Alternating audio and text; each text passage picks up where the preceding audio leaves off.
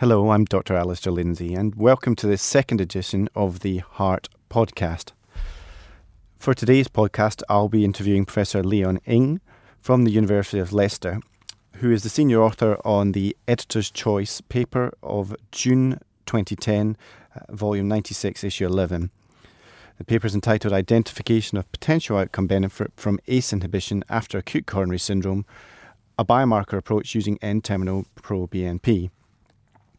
This paper addresses the important question of which patients will benefit the most from ACE inhibition after an acute coronary syndrome. And Professor Ng's group from the University of Leicester have examined the role of N terminal proBNP as a marker of risk stratification post acute coronary syndrome. Professor Ng joins me on the line now. Thanks for joining us. I wonder if I could start by asking you a little bit about what we currently know about the role of ACE inhibition in patients who've had an acute coronary syndrome most of the large studies were done in the 90s when uh, patients with infarction and usually heart failure were given ACE inhibitors early in the course of the disease. And these tended to show relatively large uh, risk reductions in mortality, such as 20 to 25 percent. But subsequently, um, larger studies have been performed on unselected patients with myocardial infarction, such as the GISSI-3 and the ISIS-4 trials. And in these studies, the risk reduction tended to be a bit smaller, something like 7 to 12 percent. Mm-hmm. So uh, the most recent studies were obviously in patients with stable coronary artery disease, and these, uh, in general, have shown less benefit. So there seems to be a gradient of benefit from ACE inhibition from the patients who have heart failure with ischemic heart disease compared to those who do not have heart failure.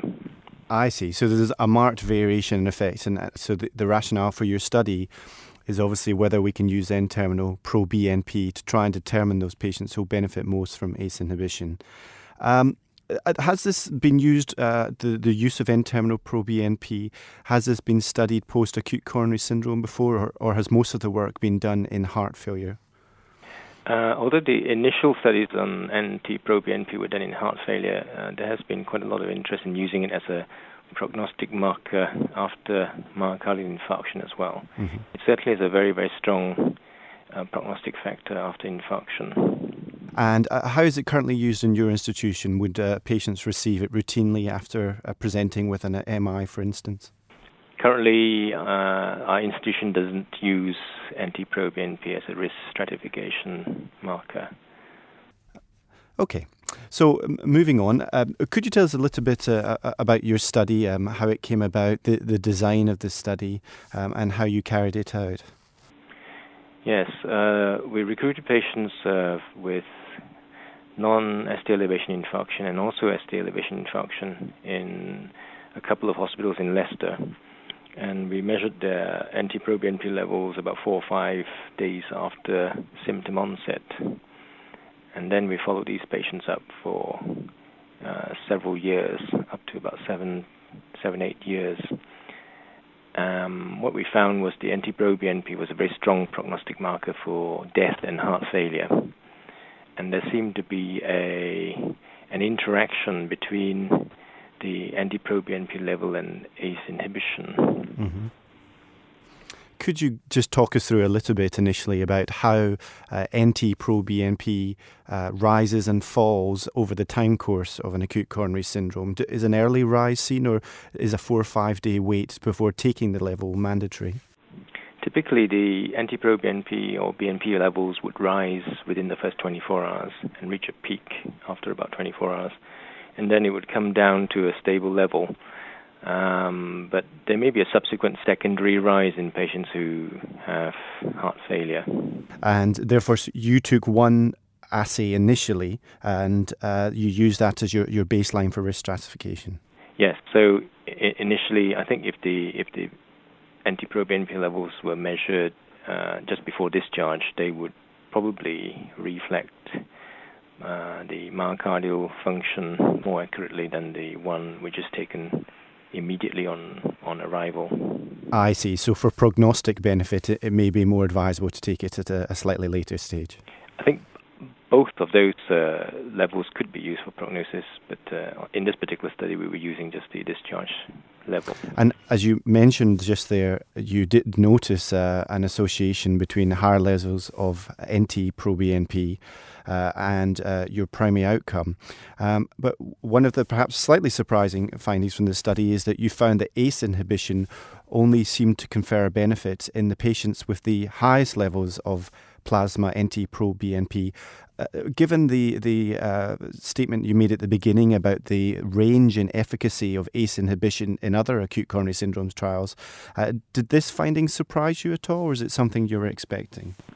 I think we were uh, not really surprised by this because, as I said earlier, the benefit of ACE inhibition seemed to be most in patients with heart failure, mm. heart infarct, and uh, with the uh, use of more and more sensitive troponin tests, we're getting a lot of patients diagnosed with non-ST elevation infarction who may be obviously at lower risk of uh, uh, death and heart failure than those with ST elevation infarction.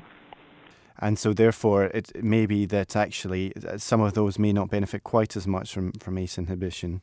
That's right. There's actually no formal study uh, with ACE inhibition in non-ST elevation infarction, uh, and mm. the trials don't actually report uh, um, specific changes in ST or non-ST elevation infarction. I see. And and if I understand correctly, current UK guidelines are, however, that ACE inhibition should be considered in all patients after acute coronary syndrome.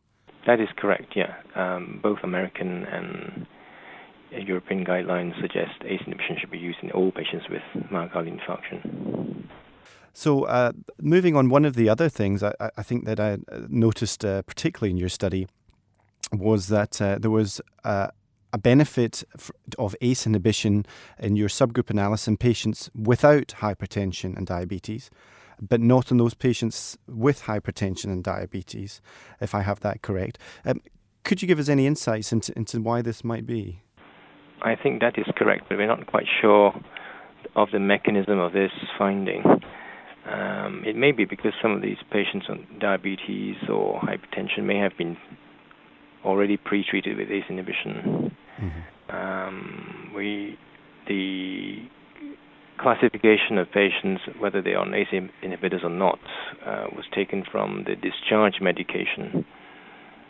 So we're not quite sure whether this could have been due to pre-treatment with ACE inhibition. I see. Uh, uh one important point, I think, for, for readers of this study will be your feelings on, uh, in, in, the modern era, the interchangeability of, of ACE inhibitors and angiotensin II blockers, uh, particularly following acute coronary syndrome. If I read it correctly, in your study, patients could be treated with either. Is that right? That is correct, yeah. We lumped together patients who were treated with ACE inhibition with those with angiotensin receptor blockers as well. Um, there are only uh, there's only one trial post ACS for angiotensin receptor blockers, and that's on valsartan. Um, but we we lump together all angiotensin receptor blockers with ACE inhibitors for analysis I see. And in your clinical practice, do you use them mostly interchangeable in, in patients such as this following acute coronary Yes, we do. Yes, uh, in patients who develop cough uh, or other side effects with ACE inhibition, they would be put on angiotensin receptor blockers. So, uh, just to conclude, uh, uh, obviously the, the findings from this study are fascinating and really address the way that we, we look at how we medicate this group of patients.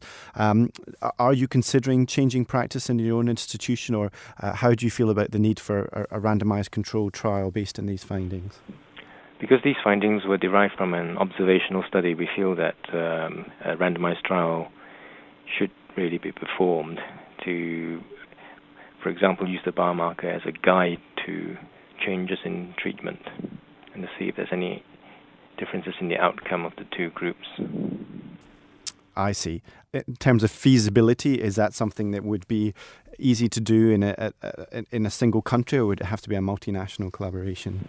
It may need to be a multi-center, multi-country sort of study, but it's unlikely to be funded because of all the um, established trials already in in myocardial infarction with ACE inhibition. I see. And so, with the, the added uh, cost of adding in the, the plasma pro BNP assay, and I guess the complications associated with that may may not make it easy to find backing. It's not, not actually a huge cost. The blood test is under twenty pounds a test. It may reduce the sort of side effects you get from drug therapy in unnecessarily in patients. Yes, that's an important point because I, I am aware of some studies showing, for example, that uh, uh, patients have better outcomes if they're treated according to their pro BNP concentration in, in, heart failure rather than their physical symptoms. But then, on the other hand, the physical side effects of the, of the drugs can be quite disabling. That's right. Okay, well, Professor Ng, thank you very much for your, your clear answers. And uh, your uh, study is appearing as the editor's choice in uh, Heart this month. Thank you very much. Thanks for joining us for this second Heart BMJ podcast. Please look out for our third podcast, which will shortly be available on the heart.bmj.com website.